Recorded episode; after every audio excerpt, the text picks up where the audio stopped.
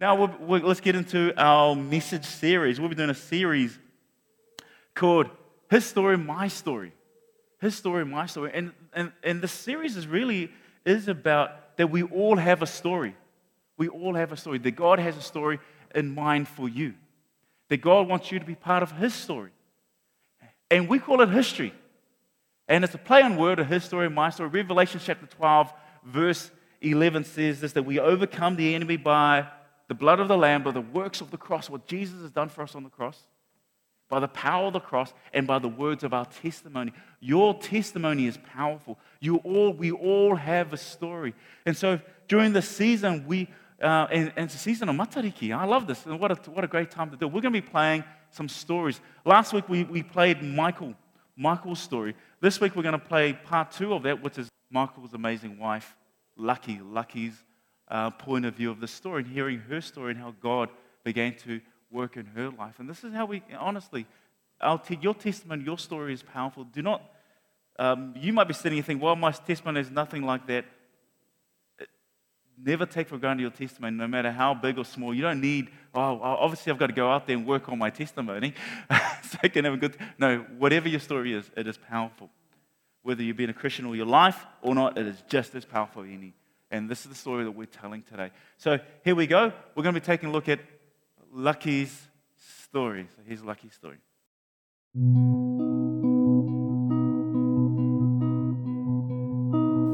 I, I actually um, had my children um, taken off me by Oranga Tamariki um, because of the heavy uh, drinking.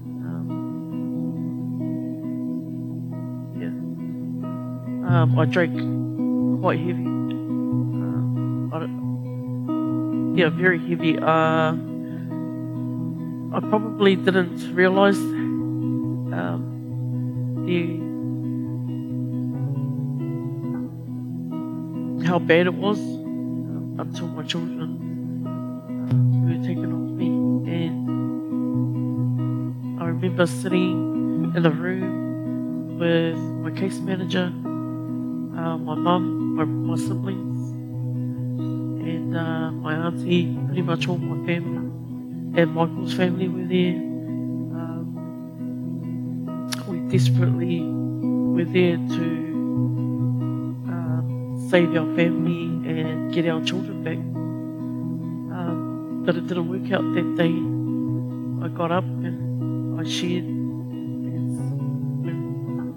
They asked, Have you got anything say, and I remember just saying, I love my kids. And um, at the end of that, I love my kids and I want them back. And I remember at the end of that, um, every family member saying that I was not fit, fit to be a parent. I was not fit enough to be a mother.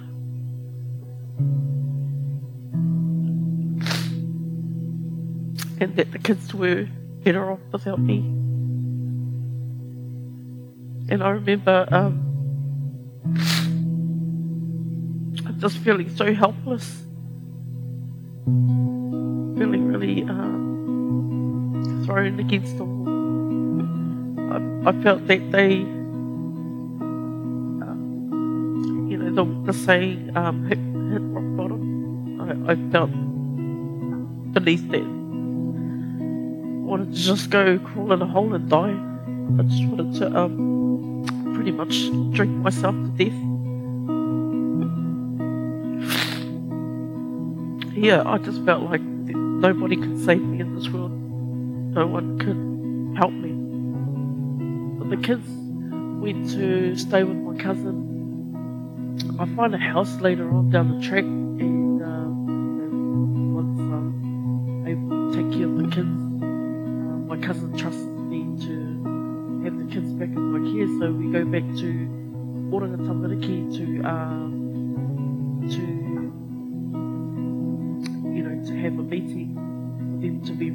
back into my care, which they do at the time. I um, att- attended church um, one day and I remember just uh, walking in and being greeted at the door Um, it was like um, a family member. You know, just big, just hugged me at the door, and uh, I remember walking in and sitting down, uh, away from church, uh, just thinking like, oh, I wanted to, I wanted this for my husband. I wanted him um, to know. I wanted Michael to know that. Uh, I wanted him to be here, to be at church with me. So, yeah, so every, every, I'd go away and just pray for him. Um, we did, uh, we argued a lot at home, just go and just pray, or just pray. And, uh, it was just, I suppose, it's just something that God just places on your heart to pray. Um, yeah just pray for him. I mean, just I'd be just um, sworn at a lot. I knew I didn't want to do that. And just uh, feed the fire. So I just wouldn't say anything. I'd just go into the room and just pray for them. Uh, so Michael came to church uh, with me one day. He just said one day, like, "Oh, I want to come to church," and I was, "Wow, let's come to church." Oh yeah, okay, you know, cool. So he came, and um, yeah, I was just buzzing out. I, I was really excited. I was amazed that he came to church. I was really this was not uh, a person that just make up. A, oh, yeah, come church. No, this was this was someone that found it so difficult coming to church um, I had been going to church uh, before him for some time alone. Yeah, so for him to do that, it was, it was major. I knew this was major. I was so excited. So he came and he sat with me. Um,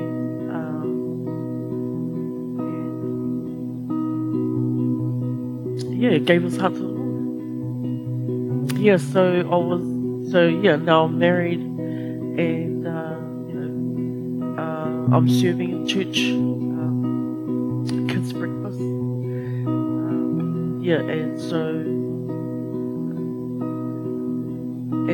yeah I'm still having these um, you know these struggles at home with marriage and and uh, yeah and just dealing with uh, the battles of coming away from addiction, not with myself, but uh, I mean, you know, when you have a family member that's struggling with addiction, but um, at that moment, just say, Lord, you know, I'm serving you in church. Um, I've, I've turned away from everything. To follow you. Why does these things empty. You know, isn't like, isn't following you supposed to be,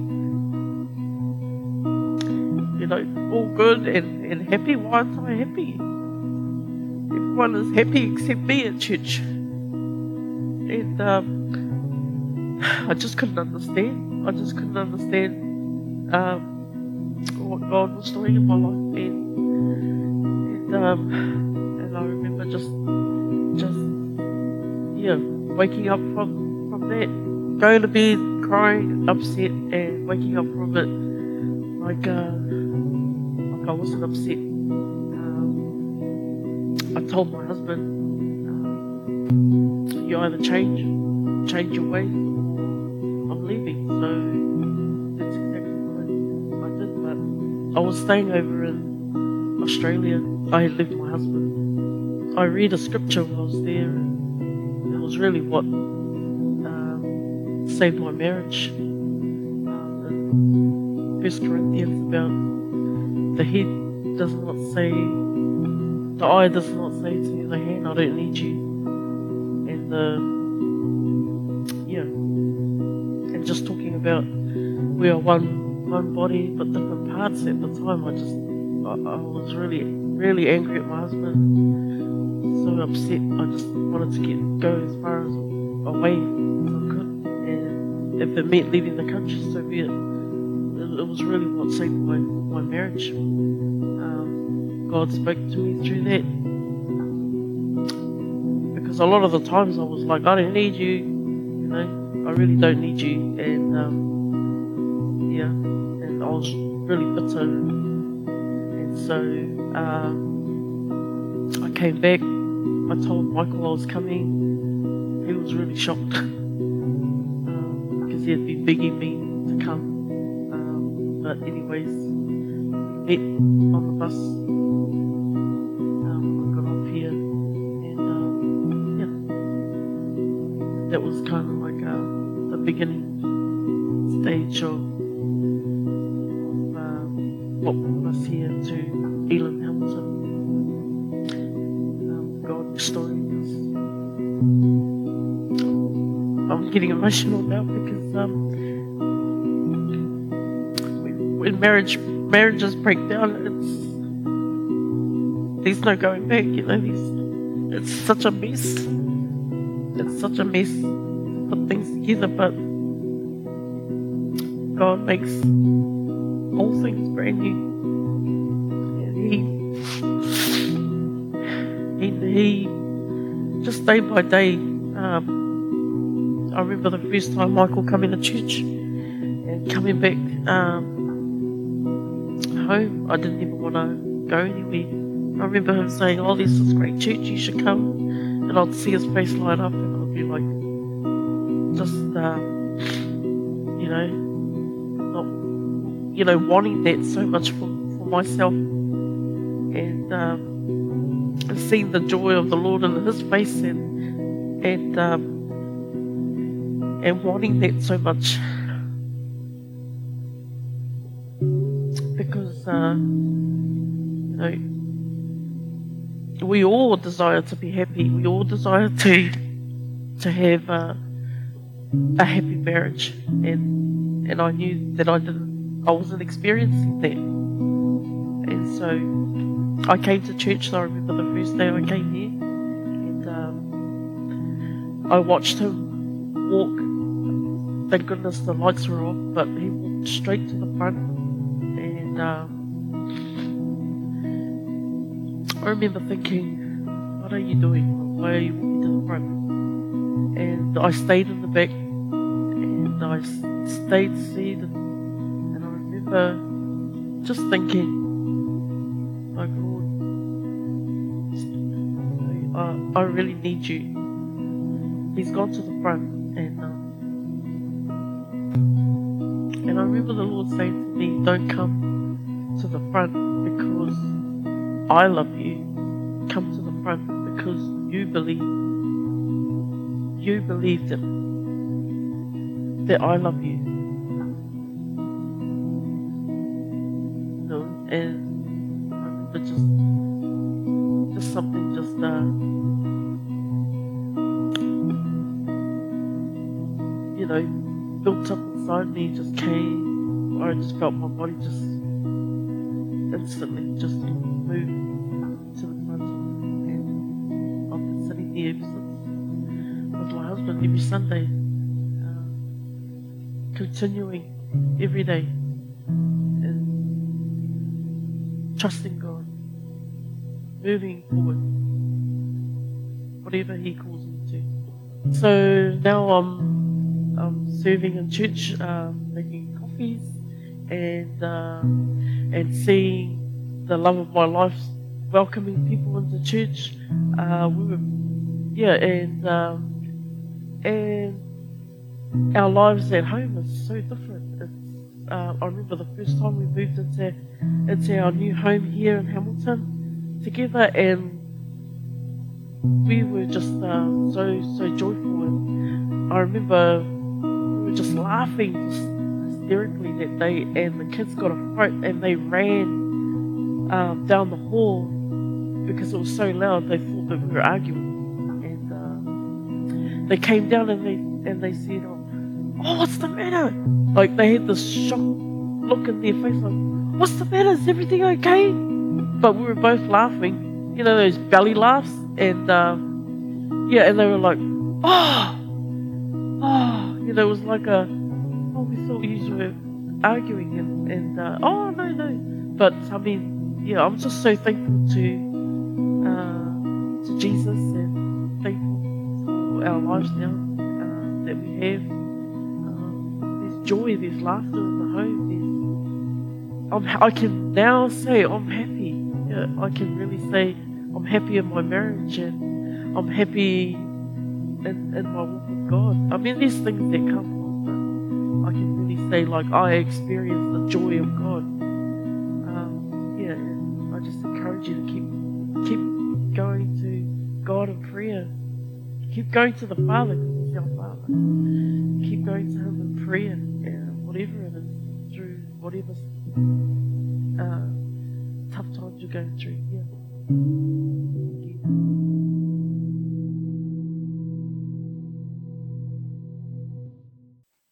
Oh, yeah, that's amazing. Give them a. What a powerful story. Um, so true, isn't it? Like, especially if you're a believer and we go through life and we think, man, why, why aren't I happy? I'm going to church, I'm serving, I'm doing all these things. And, and, I, and, I, love what, like you were saying, when she came into church, she sat there, Michael come to the front, and, and, she, and she just felt she, say, Lord, if, if you love me, I'll come to the front. And then Lord said to her, No, you come to the front. If you really believe that I love you, come to the front. And, it's this, and Michael said this in his story draw nigh, to, draw nigh to me, come near to God, and God will come near to you. That he loves you already. And we shared about this last week, and that's from James chapter 4, verse 8. And James chapter 4, verse 8 says this Come near to God, and he will come near to you, that he loves you. And here's the thing, you know, um, for intimacy, for intimacy to take place, we've got to come near. And The reason why you're married is because you saw someone that you loved. They thought, well, she looks pretty, he looks handsome. And what did you do? You drew near to them. And, you, and then when you get married, you go through life. And when we find trouble in our marriage, what's happened? And what happened is because somebody stopped drawing near. And so it's really important in our life and that we continue to draw near, but more importantly, draw near to God. God hasn't gone anywhere. In fact, we're the ones who stopped drawing near to Him. And I love what, what the Bible says draw near to God and He'll draw near to you. Because if you drew near, so if you saw someone that you thought, wow, they look really nice, and you draw near to them, if they didn't like you, they'll draw away from you.